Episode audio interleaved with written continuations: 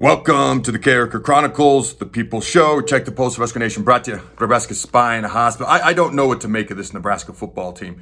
We have the ability, we have the talent to beat anybody. We also have the lack of execution to lose to anybody. Being a Nebraska football fan right now, which I always will be no matter what, truly is a different kind of pain. It, it really is. Uh, Adrian Martinez struggled today. I think people underestimated the human element of this. And I mentioned it in my prediction show, and I, I said we'd win by 10. I saw some other people who had us winning by two, three touchdowns. I was like, whoa. I mean, we've had three night games in a row. This is in the morning. I know we practice in the morning, but games are different. We've had emotional losses, close losses. All right.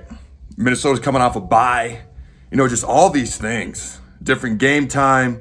They're fresh off a bye. We're not close, draining night games that haven't gone our way. I didn't know. I thought we'd win. Obviously not. All right, Minnesota. I mean, they just wanted it more. Frankly, they outcoached us. They came out, they played big boy football, owned the time of possession, almost two to one, had seven, sometimes eight offensive linemen in the game at certain points. They did. They just wanted it more. Um, and this is this is my stat. The guy's calling the game, announces during the game, but wow, here it is. Since 2018, under Scott Frost, Nebraska, a nation leading 16 times has lost by one score.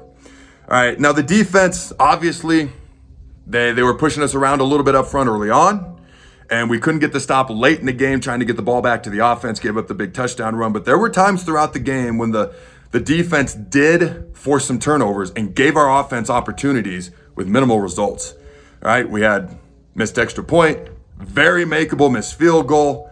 We got to have those things. We had a fourth and goal in the third quarter where Yant really should walk in, especially as big as he is, and he trips. We literally tripped over ourselves this game.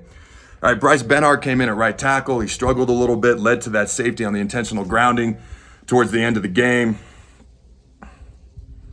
I mean, it, it you know, it's year four. It's not year one, two, not a COVID season. You know, we either got to win some of the games that we've lost recently, or you got to win today, or something like. Huskers forever, man, but this, I mean, it, this is a, an absurd amount of frustration and agitation and annoyance. Throw the, I was gonna say throw the bones. It's like I've got so much to say, but so little of how, uh, how I want to say it. If I'm being honest, they got a bye week. Couldn't be better timed. They got to rally together. They got to put some things together. All right. There's more in my head. Tune in tomorrow night to Character Live, my Facebook page, 8 p.m. Central Time, Sunday night, and I will deep dive into this game a little bit more after I've had a chance to rewatch the film, collect my thoughts a little bit. All right. Till next time, Husker Nation, go big, red, and always remember, throw the bones.